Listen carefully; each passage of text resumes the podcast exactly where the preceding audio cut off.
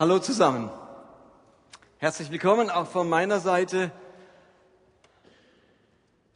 Wir haben bei uns die Sitte, dass wir erst die Predigt haben und dann noch mal eine ganze Weile singen.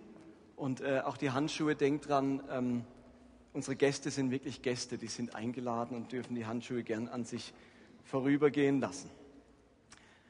Esther hat schon angedeutet, wir haben das Thema Begeisterung für Jesus wecken als Jahresthema. Das ganze Thema wollen wir an diesem Satz, an dieser Sache dranbleiben, weil wir glauben, dass Begeisterung für diese Person Jesus Christus unglaublich viel in unserem Leben bewegen kann, möglich machen kann, wozu wir uns selbst gar nicht motivieren können.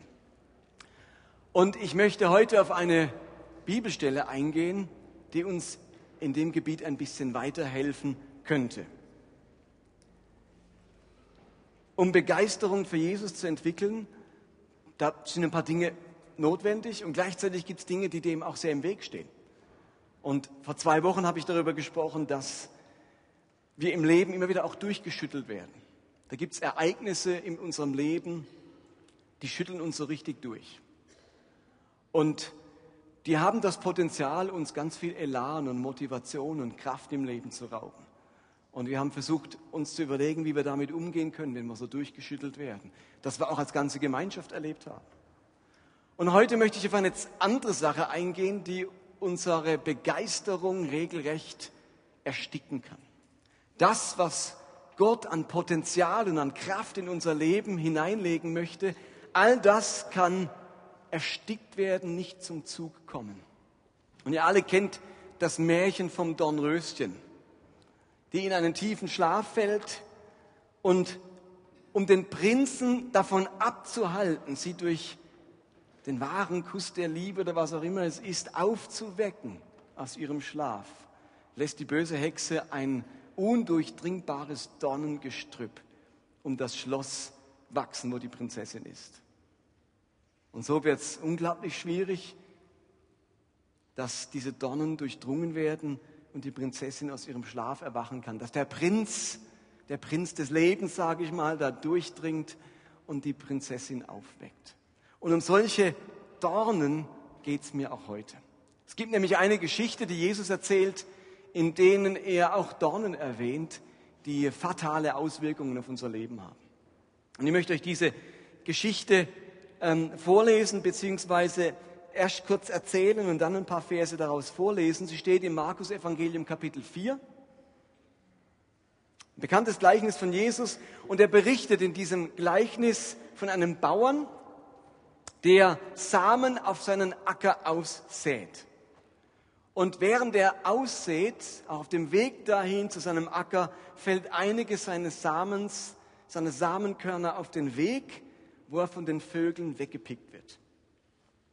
Andere Samenkörner fallen auf einen felsigen Untergrund, so ein Gebiet, wo viele Felsen sind, steinig ist, wo die ähm, Keimlinge aufgrund von Wassermangel dann ganz schnell verdorren. Und wieder andere Samenkörner, die fallen in ein Dornengebüsch und die aufwachsenden Pflanzen werden von den Dornen erstickt. Zu guter Letzt fallen Samenkörner eben natürlich auch auf den guten Ackerboden Dort wachsen sie, gedeihen und es entsteht große Frucht. Nachdem Jesus die Geschichte aus dem Leben gegriffen, wo sich jeder vorstellen könnte, für uns viel schwieriger, weil wer von uns hat das letzte Mal einen Samenkorn ausgesät, vielleicht noch gar nie im Leben oder einfach sehr selten. Beatrice, du hast einen netten Garten, du machst das ab und zu. Ähm, aber die wenigsten haben da noch Erfahrung damit. In der damaligen Zeit war das üblich für jeden Menschen, und dann bringt er dann seine Auslegung. Jesus erklärt jetzt, was er mit diesem Bild meint, womit er diese Geschichte aus dem Leben vergleicht. Und es das heißt dann in Markus 14, ab, äh 4, Vers 14, der Bauer mit dem Saatgut sät das Wort. Das, was auf den Weg gefallen ist, meint Menschen, die Gottes Botschaft hören, aber dann kommt gleich der Satan und nimmt ihnen das gesäte Wort wieder weg. Die Menschen, die auf dem felsigen Boden entsprechen, äh, die Menschen, die dem felsigen Boden entsprechen, hören das Wort und nehmen es gleich freudig auf. Doch weil sie unbeständig sind, kann es bei ihnen keine Wurzeln schlagen. Wenn sie wegen der Botschaft in Schwierigkeiten geraten oder gar verfolgt werden, wenden sie sich gleich wieder ab. Andere Menschen entsprechen der Saat, die ins Dornengestrüpp fällt. Sie haben die Botschaft gehört, doch dann gewinnen die Sorgen ihres Alltags, die Verlockungen des Reichtums und andere Begierden die Oberhand und ersticken das Wort. Es bleibt ohne Frucht. Die Menschen schließlich, die dem guten Boden gleichen, hören die Botschaft, nehmen sie auf und bringen Frucht 30, 60 und 100-fach. Und wer schon eine Weile im Glauben unterwegs ist, der kennt natürlich dieses Gleichnis in- und auswendig und denkt sich, oh, also bitte, so ein altbekanntes Gleichnis, hast du nichts Neues auf Lager. Nun, zum einen habe ich nichts Neues auf Lager, weil die Bibel ist fertig geschrieben, da kann man nichts mehr dazu schreiben. Also alles, was kommt, ist schon 2000 Jahre alt und hat man schon eine Weile gehört. Insofern sind es immer wieder alte Bibeltexte, aber ich versuche immer wieder, das, was dort drin steht, für unsere Situation und die Phase, in der wir gerade vielleicht als Einzelne oder als Gemeinde stecken, irgendwie relevant zu machen. Und ich glaube, dass dieser Text, vor allem dieser eine, ähm, diese eine Art der Aussaat, ganz viel mit dem Thema Begeisterung für Jesus und des Ersticktwerden zu tun hat. Zunächst einmal fängt Jesus damit an, dass er, aus, dass er erklärt, die Samenkörner stehen für das Wort Gottes. Das Wort Gottes wird ausgestreut. Und wenn Jesus vom Wort Gottes redet, dann meint er nicht, Gott will eine Vorlesung halten und will irgendwie Wissen vermitteln. Das Wort Gottes, das ist immer ein Bild für das, was Gott im Leben wirken möchte. Das, was er Menschen zuspricht, was er Menschen verspricht, was er verheißt. Denkt dran, im Psalm heißt, Gott sprach und es geschah. Im Schöpfungsbericht heißt es, dass Gott sprach und die Schöpfung kam zustande. Also das Wort Gottes, das ist nicht irgendwie so ein Synonym für der alte Mann erzählt mal wieder was, sondern es ist ein Bild für dieses ungeheure Potenzial des Himmels, das irgendwie in unser Leben kommen soll. Kraft vom Himmel, Potenzial für unser Leben, Zuspruch von Gottes Liebe, von Gottes Vergebung und Gnade, die Verheißungen, all die Verheißungen, die überliefert sind, Gottes Wahrheiten, die uns erleuchten und den Blick auf das Wesentliche im Leben richten. Gottes Aufträge vermittelt das Wort Gottes, die Sinn und Ziel und Bedeutung in unser Leben bringen. Also kurzum, wenn Jesus vom Wort redet, dann spricht er von dem Potenzial, das in unser Leben gesät werden soll, von der Kraft, die aus unserem Leben das wahnsinnig viel machen kann. Und dieses wahnsinnig viel, das das Wort Gottes aus uns machen kann, das ist auch im Bild drin, das nennt er Frucht. Frucht ist das, was in unserem Leben entsteht. 30, 60 und 100-fache Frucht. Bitte denkt bei dem Begriff Frucht, wenn Frucht in unserem Leben entstehen soll, nicht an Erfolg in unserem kapitalistischen Sinne. Es geht bei Frucht nicht um Reichtum, Wohlstand und begütert sein. Frucht und Erfolg im biblischen Sinne bedeuten ein erfülltes Leben. Ein Leben, das durchdrungen ist von den Segnungen Gottes. Ein Leben, das für ganz viel andere zum Segen wird, wo ich zum Instrument der Güte Gottes werde.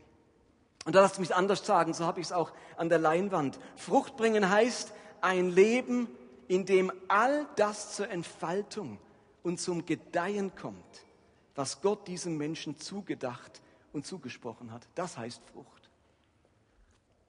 Wenn all das, was mir das Wort Gottes also Gott selbst zuspricht und zugedacht hat, in mir zur Entfaltung kommt.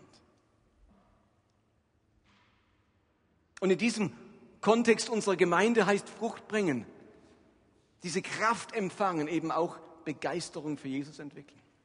Dieses Wort Gottes, das in mein Leben gesät wird. Was glaubt ihr, was für eine Begeisterung für Jesus das auslösen will und kann in meinem Leben?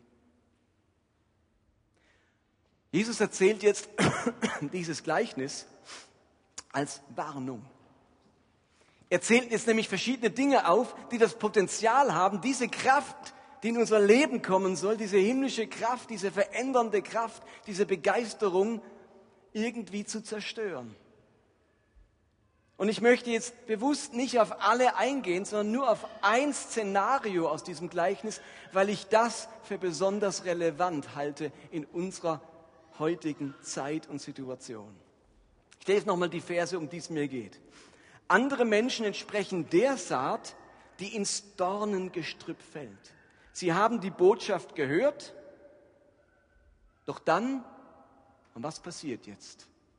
Anstatt dass diese Botschaft ihre Kraft entwickelt, sie entwickelt sie erstmal, aber dann passiert etwas, dann gewinnen die Sorgen ihres Alltags, die Verlockungen des Reichtums und andere Begierden die Oberhand und ersticken das Wort. Es bleibt ohne Frucht.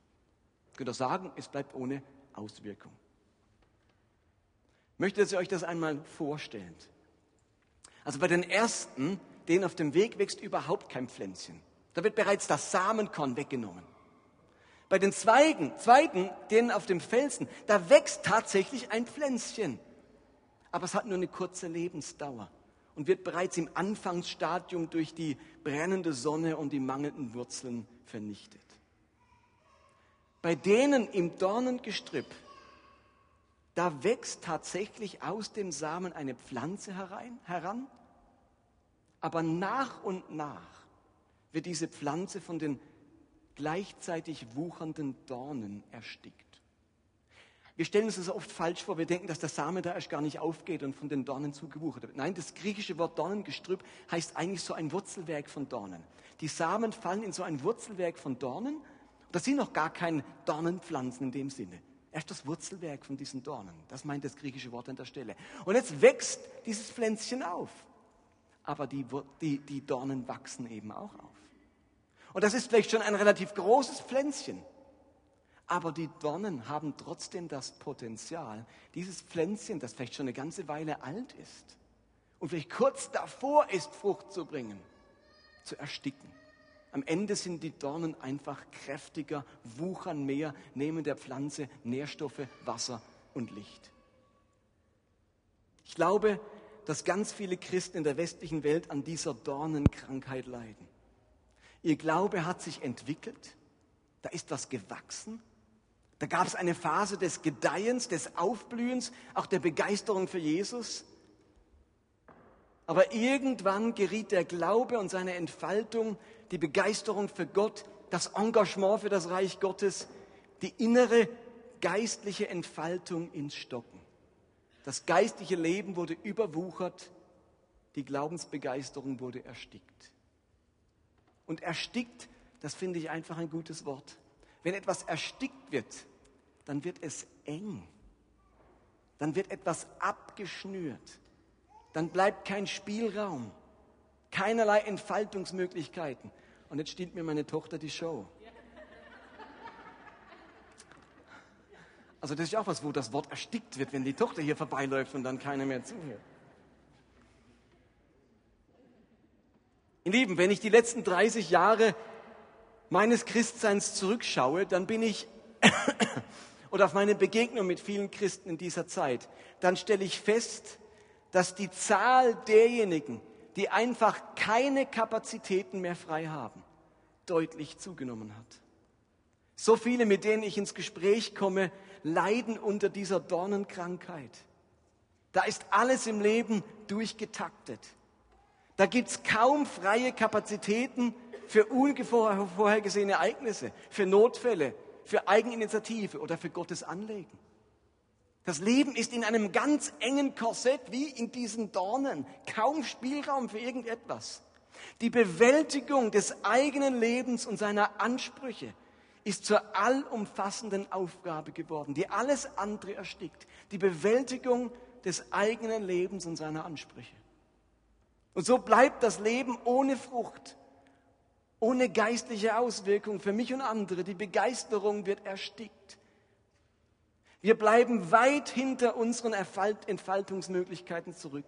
Wir erleben eher die Enge als die Weite des Lebens und erfahren nicht die tiefe Erfüllung und den umfassenden Frieden, den Gott unserem Leben schenken möchte. Und ihr könnt euch im Moment überlegen, wie ist denn in meinem eigenen Leben? Wie viel Spielraum ist in meinem Leben? Wie viele Entfaltungsmöglichkeiten, Entfaltungsspielraum? Oder ist mein Leben auch in einem engen Korsett aus Aufgaben, Pflichten, Wünschen, Begierden, was ich erreichen will, eigenen Zielen? Das Leben ist eng geworden.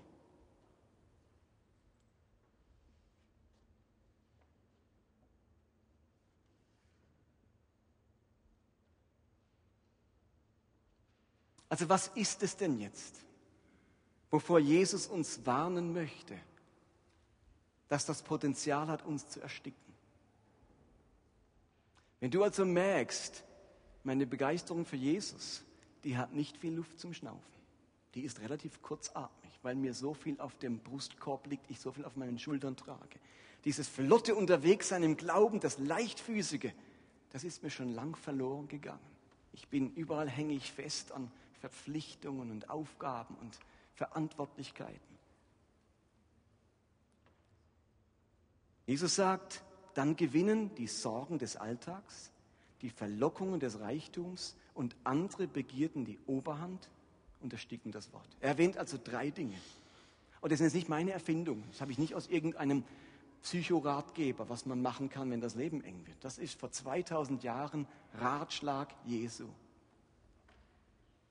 Sorgen des Alltags, Verlockungen des Reichtums, Begierde nach allem Möglichen. Und ich würde gern, die, die, letzten zwei fasse ich zusammen, auf diese beiden Sorgen und, und, und Begierden kurz eingehen.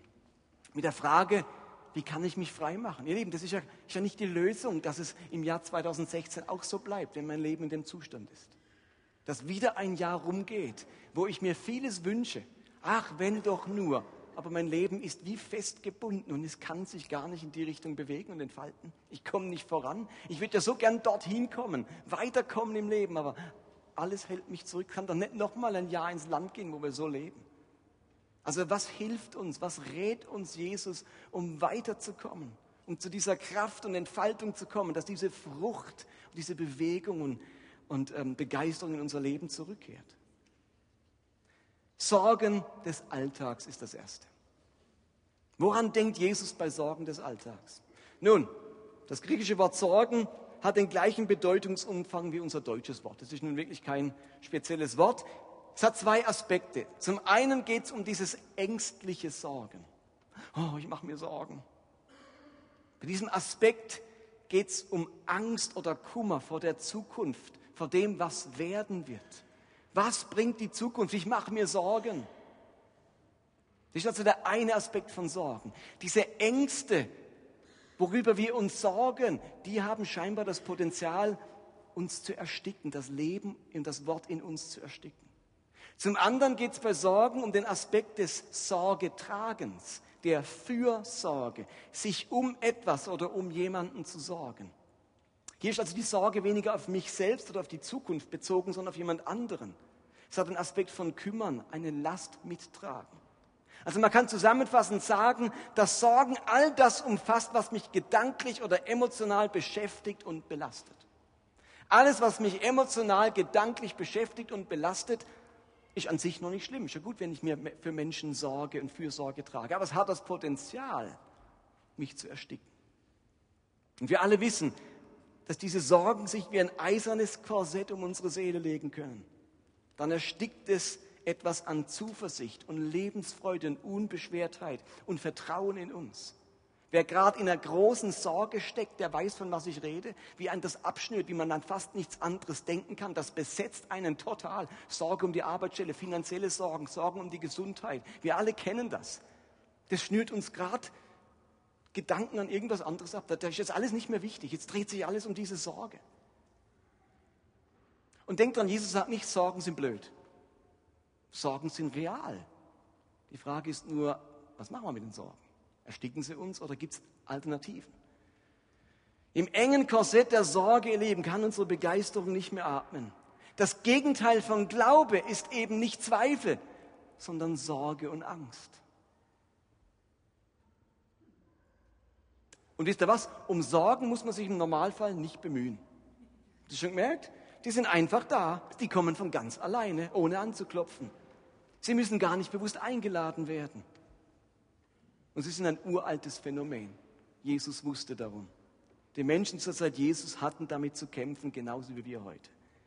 Ich glaube, wir alle kennen den erstickenden Mechanismus von Sorgen aus eigener Erfahrung. Sorge um das Wohnen, Sorgen um die Arbeit, Sorgen um die Gesundheit, um die Beziehungen, die ich habe, um den Lebensstandard, Sorgen um Sicherheiten, Sorge, was ich mit all den Flüchtlingen Sorge, ob der Terror auch zu uns kommt. Sorge um die Kinder, ihre Entwicklung, ihre schulischen Leistungen, ihren Glauben, ihren Freundeskreis oder ihre psychische Gesundheit. Das sind alles Sorgen, die uns beschäftigen.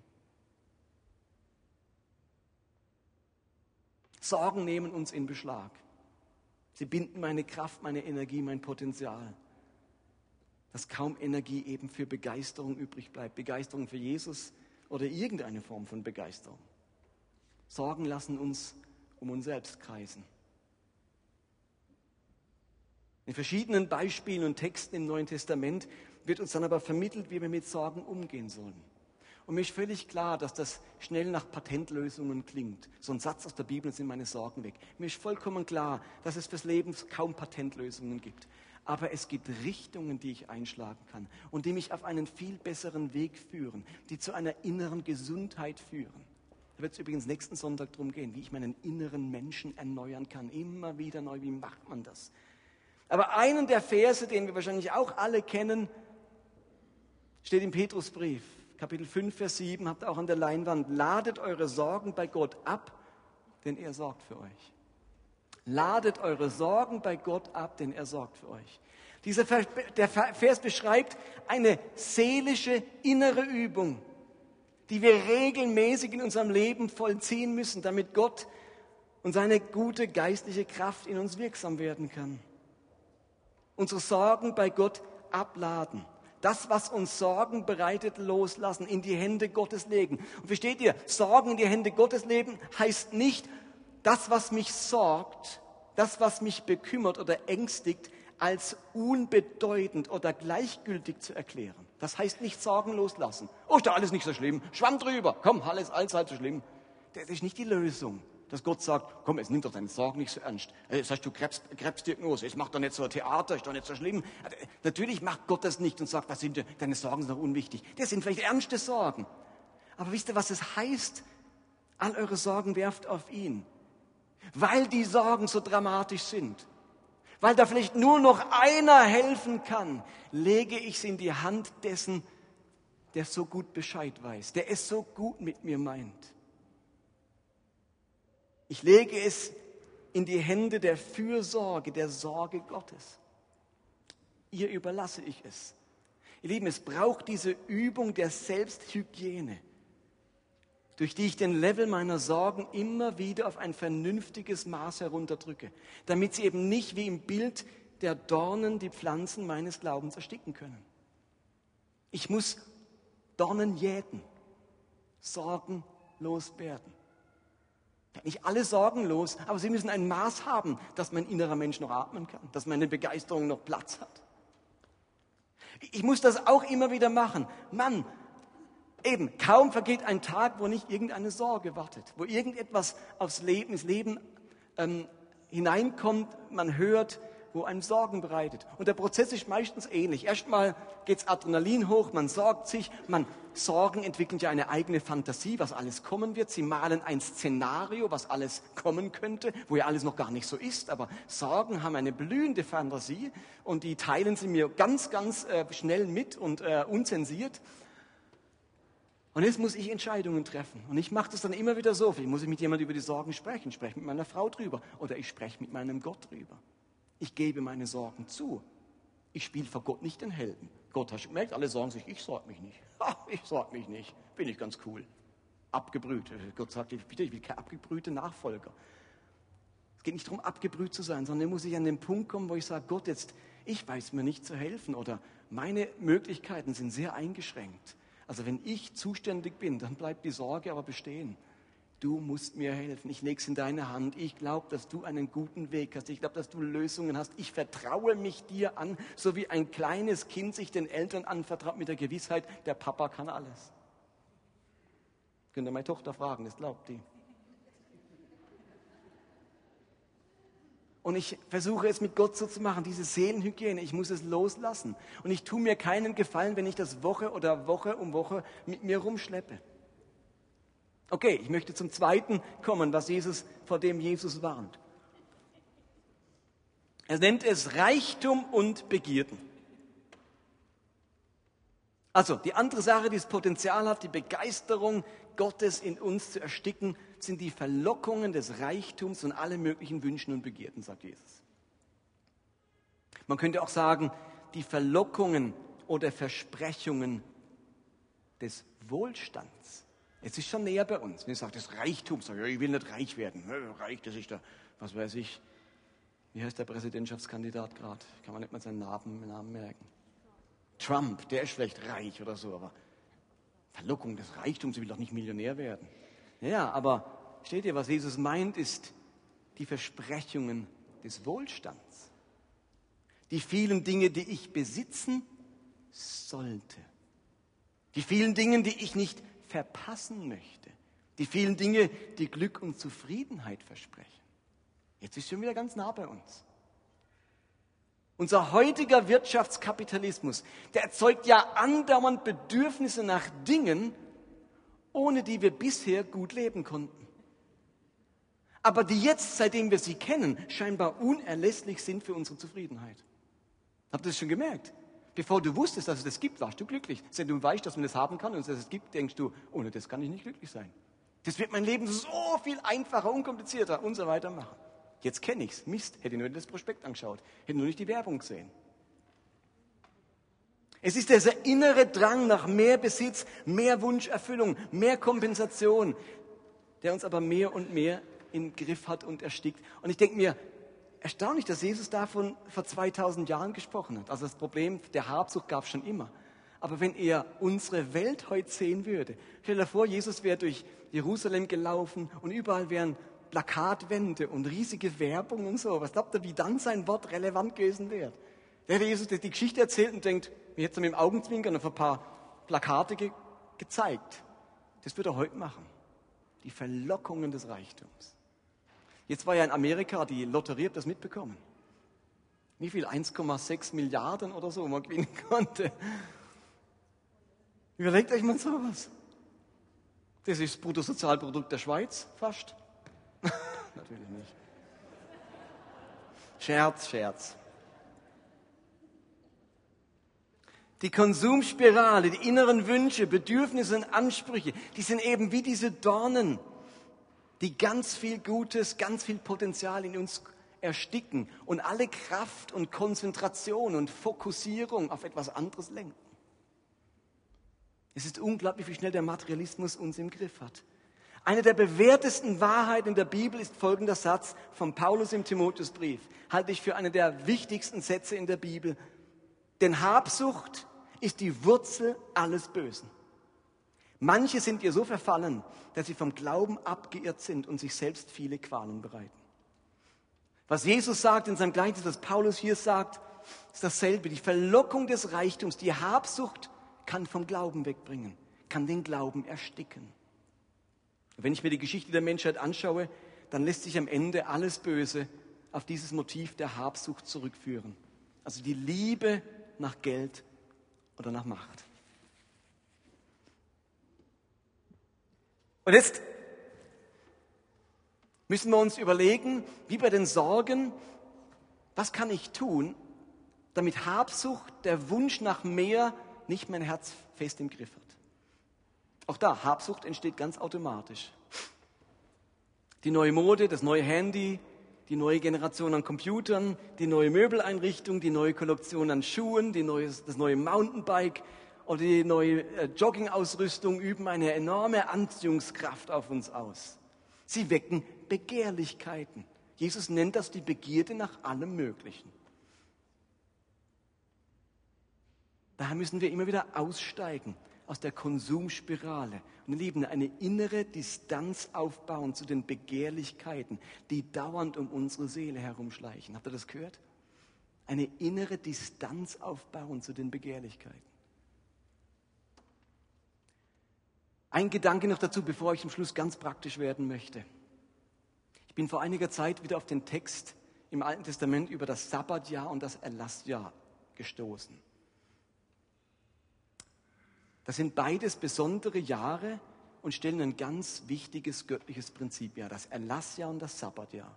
Das Erlassjahr, das will alle 50 Jahre soziale Gerechtigkeit in Israel herstellen. Mose hat das angeordnet nach Gottes Anweisung. Menschen werden aus der Schuldsklaverei befreit, bekommen ihre Ländereien zurück, ihren Familienbesitz, den sie vielleicht in einer großen Not verpfänden mussten. Alle 50 Jahre ist aller Besitz wieder zurückgefallen. Man hat gar nichts Besitz weggeben können. Man hat nur leihen können. Alle 50 Jahre hast du alles wieder zurückbekommen, was du verpfändet hast, was du verkauft hattest. Und wenn jemand sich als Sklave verkauft hat, war der Wert des Sklaven entsprechend, wie viele Jahre es noch bis zum Erlassjahr sind. Im Jahr davor hast du als Sklave nicht viel bekommen, da war ja nur noch ein Jahr Sklave. Also das war ein Wirtschaftsprinzip, wo dafür sorgen sollte, dass immer wieder Gerechtigkeit entsteht und niemand ewig in Schuldsklaverei oder in Armut sein muss. Dann gab es aber noch das Sabbatjahr. Das Sabbatjahr, das ist in der Torah, also im alten im Gesetz des Mose, ein Ruhejahr gewesen für das Ackerland. Nach sechs Jahren Bebauung wird das Land, genauso wie beim Sabbat als Ruhetag, ein Jahr brach liegen gelassen. Alle sieben Jahre liegt das Ackerland brach. Es heißt in 2. Mose 23, sechs Jahre lang sollt ihr eure Felder bewirtschaften und die Ernte einbringen. Aber im siebten Jahr lasst sie brach liegen, sät und erntet nicht. Was dann noch auf ihnen wächst, soll den Armen gehören und den Rest mag das Wild fressen. Dasselbe gilt für eure Weinberge und Olivenhaine. Gott hat dafür gesorgt, dass in den sechs Jahren so viel haben, dass sie das siebte Jahr gut überstehen. Dass sie genug haben im siebten Jahr ohne Ernte. Das war das Prinzip. Und so haben sie alle sieben Jahre das Feld brach liegen lassen. Nicht nur das, in 5. Mose heißt dann noch, am Ende jedes siebten Jahres sollt ihr einander eure Schulden erlassen. Wenn ihr jemand aus eurem Volk etwas geliehen habt, dann fordert es nicht mehr zurück und zwingt eure Schultern nicht zur Rückzahlung. Denn zur Ehre des Herrn wurde das Jahr des Schuldenerlasses bestimmt. Alle sieben Jahre Gerechtigkeit und brach liegen lassen. Ihr Lieben, das Sabbatjahr wird als eine Erweiterung des Sabbatgebotes angesehen im Alten Testament, dessen Sinn es ist, hört gut, der Sinn des Sabbatjahres ist es, nicht das Letzte herauszuholen. Nicht das Letzte herauszuholen. Nicht aus den Ressourcen der Erde, nicht aus meinem Kapital, nicht aus der Arbeitskraft der anderen und auch nicht aus der eigenen. Jedes siebte Jahr liegt alles brach, ist ein Ruhejahr für das Wollen und Kaufen und Ernten, um nicht das Letzte herauszuholen. Die große Frage ist nun, ob man nicht analog zum Sabbatjahr der Felder und des Erntens auch ein Sabbatjahr des Konsums einführen müsste. Ausgehend von diesem Gedanken haben nämlich Nina und ich im Sommer letzten Jahres uns entschieden, eine Shoppingpause einzulegen. So wie alle sieben Jahre lang, alle sieben Jahre, ein Jahr lang die Äcker brach liegen. Wir haben uns also entschieden, letztes Jahr am 1. August, wir lassen uns an dem genügen, was wir bis dahin angeschafft haben. So wie der Bauer sich an dem genügen lässt, was er in den Jahren zuvor an Ernte eingebracht hat. Der Bauer erlebt im Sabbatjahr große Dankbarkeit für die bisherige Fruchtbarkeit seiner Felder. Und der Konsument, der erlebt Dankbarkeit für alles, was er sich in den vorigen Jahren alles leisten konnte. Für uns heißt das ganz konkret, dass wir seit August letzten Jahres bewusst nichts mehr einkaufen außer Essen und Hygieneartikel oder Verbrauchsartikel. Wir wollen ganz bewusst aussteigen für ein Jahr lang aus der Konsumspirale und uns darin üben, uns vom Reichtum nicht verlocken zu lassen und unsere Begierden nach allem Möglichen im Zaum zu halten. Was glaubt ihr, wie viel ich in den letzten 500 Monaten mir gern gekauft hätte? Aber ihr Lieben, wir müssen nicht das Letzte aus unserem Leben herausholen, nicht jedem Wunsch nachgehen und Verzicht nicht zu unserem Feind erklären. Wir befreien uns damit von einigem Dornengestrüpp unseres Lebens. Wir haben ganz bewusst alle Kataloge, alle Werbung, alle Newsletter im Internet abbestellt, um nicht dauernd daran erinnert zu werden, was man alles kaufen könnte und was alles gerade im Sonderangebot ist. Wenn ich durch den Aldi oder durch die Mikro laufe, schlendere ich nicht mehr an den Non-Food-Produkten vorbei. Wisst ihr, was man da jedes Mal was entdeckt, mit dem man rauskommt, dass man vorher nicht wusste, dass man es brauchte? Und wenn wir jetzt einkaufen gehen, Nina und ich, die Non-Food-Abteilung, die hat am längsten gedauert. Das andere Zeug hat man schnell, aber dann ist man da durchgelaufen. Was ist in dem Regal dort? Oh, da gibt es die billigen Schuhe und da hat es gerade die billigen Jeans und da gibt es auch irgendwie dieses Elektrogerät. Das wollte ich eigentlich schon immer. Ich wusste zwar nicht, dass es das gibt, aber das wollte ich schon immer. Den Weg spare ich mir. Da gehen wir gar nicht mehr dran vorbei. Gleichzeitig versuchen wir das, was wir haben und auch unser täglich Brot in besonderem Maße zu genießen und dankbar zu sein. Die Grundregel dieser Aktion ist, dass nur Dinge des täglichen Verbrauchs gekauft werden dürfen, die in einem kurzen Zeitraum aufgebraucht werden. Dazu gehören also Lebensmittel, Essen, Essenszutaten, Getränke. Es gehören dazu Hygieneartikel wie Zahnpasta, Shampoo, Windeln, Zahnseide, Deo, Toilettenpapier, solche Sachen. Und Haushaltsartikel wie Spülmittel, Zewa, also wie heißt es bei euch, äh, Haushaltstücher, Backpapier, Kerzen und so weiter. Wir kaufen auch keine Geschenke mehr sondern möchten etwas Selbstgemachtes, Erinnerung oder Zeit jemanden schenken. Meine Kinder haben zu Weihnachten nichts Gekauftes bekommen. Ich hatte aber 25 Jahre alte Videokassetten im Keller, die niemand mehr anschauen konnte, weil das Gerät schon seit 15 Jahren kaputt ist. Und ich habe jemanden gefunden, der mir die digitalisiert hat. Dann habe ich alle 15 DVDs, die ich dann hatte, durchgeschaut und habe jedem Kind seinen eigenen Videoclip gemacht aus seiner Kindheit. War viel mehr Arbeit, als in den Laden zu gehen oder bei Amazon was zu klicken. Aber wisst ihr was? Ich habe ihr Erinnerung geschenkt. Nichts Materielles. Erinnerung. Das ist das beste Geschenk, was sie bekommen haben an Weihnachten. Das wird andauernd, es wird das iPad laden, da kann man da andauernd anschauen, wie man in der Badewanne hockt als Einjähriger oder wie man am Tisch sitzt und äh, die Marmelade runterläuft als Zweijähriger. Wenn Dinge kaputt gehen, dann werden sie, nicht ersetzt, dann werden sie nur ersetzt, wenn sie absolut notwendig sind. Zunächst einmal wird versucht, sie zu reparieren. Und wenn das nicht geht, sie auszuleihen oder Gebrauch zu erwerben. Und erst im äußersten Fall, wenn ich es wirklich brauche und ich kriege es sonst nirgends, kann es neu gekauft werden. Und wir üben uns mit dieser Shoppingpause auch in Geduld und im Warten. Wisst ihr was? Das stärkt meinen Willensmuskel. Ich brauche also Willensstärke, um zu sagen, nee, und es ist schon ein paar Mal passiert, vor allem in der Anfangsphase, dass man wohin geht und einfach was schnappt. Nina hat schon ein paar Mal im DM oder so was geschnappt, in den Wagen gelegt und an der Kasse gemerkt, ups, nicht erlaubt. Zurückgehängt. Ich habe schon Sachen mit heimgenommen und daheim habe ich gedacht, nee, geht nicht und habe es wieder im Laden zurückgebracht. Nicht erlaubt. Wir wollen dieses Jahr bewusst aussteigen. Wir machen das Ganze jetzt seit fünfeinhalb Monaten und erleben es sehr positiv. Das gemeinsame Projekt hat unsere Ehe bereichert.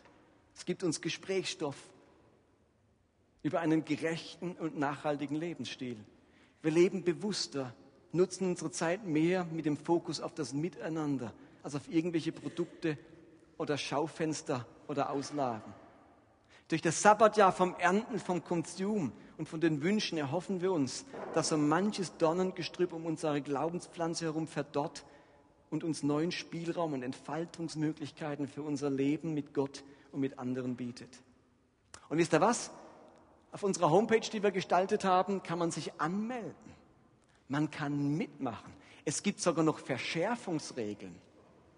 Man kann das Ganze noch mit acht Regeln verschärfen. Zum Beispiel, dass man auch ein Jahr lang oder man kann das sagen, ich mache es nur ein Vierteljahr, zum Beispiel aus Ferien verzichtet und nur zu Hause Ferien macht und nicht wegreist oder dass man ähm, all das Geld, das man spart, für einen guten Zweck spendet. Also es gibt noch, ihr könnt es auf der Homepage nachlesen, die Verschärfungsregeln für die Hardliner. Aber eigentlich wäre es uns recht, mal überhaupt einen zu finden, der überhaupt mal mitmacht. Ähm, seit fünfeinhalb Monaten, gut, ich habe auch noch nie drüber gesprochen. Jetzt wisst ihr es, vielleicht besuchen jetzt ein paar die Homepage. Aber wie wäre es, wenn der eine oder andere, der merkt, Konsum spielt doch eine gewaltige Rolle. Vielleicht ist das so eine Dorne in meinem Leben, Dornengestrüpp in meinem Leben. Und ich sage mir, ich probiere jetzt erstmal. Vor kurzem habe ich gesagt, du, wir probieren es mal eine Woche. Da dachte ich, naja, eine Woche nichts einkaufen. Also ähm, so oft kauft man ja wirklich nicht Kleider und Hosen. Aber vielleicht mal ein Vierteljahr. Das wäre doch mal ein Anfang. Shoppingpause.com. Ihr Lieben, zum Schluss, wenn wir wollen, dass etwas wieder geht in unserem Leben. Begeisterung für Jesus. Wenn wir wollen, dass unser Leben und besonders unser Glaubensleben gedeiht und Frucht bringt, dann ist es der Rat Jesu, die Dornen in unserem Leben zu beseitigen. All das, was unser Leben und unseren Glauben zuwuchert. Viele von uns haben mit Begeisterung für Jesus gestartet und sind heute im engen Korsett ihrer Sorgen und in der Aufrechterhaltung ihres Lebensstandards. Und das hat eine Menge Begeisterung für Jesus erstickt. Irgendwo schlummert sie vielleicht noch, aber sie findet keinen Raum, sich zu entfalten. Ich möchte euch einladen, eure Sorgen, die Sorgen des Alltags in Gottes Hände zu legen. Wenn wir jetzt miteinander singen, dann wird da hinten unser Segnungsteam sein. Und ich möchte euch einladen, wenn du spürst, ich habe gerade Sorgen, die wie Dornen mich abschnüren. Dann geh doch zu unserem Gebetsteam da hinten in der Ecke und die Leute würden gern mit dir und für dich beten, dass du deine Sorgen loslassen kannst. Und wenn du merkst, dass der Konsum dich abschnürt, dass du viele Begierden hast, dann wird dir vielleicht ein Vierteljahr, ein halbes Jahr, ein Jahr Shoppingpause richtig gut tun und eine erfrischende Erfahrung in deinem Leben sein. Amen.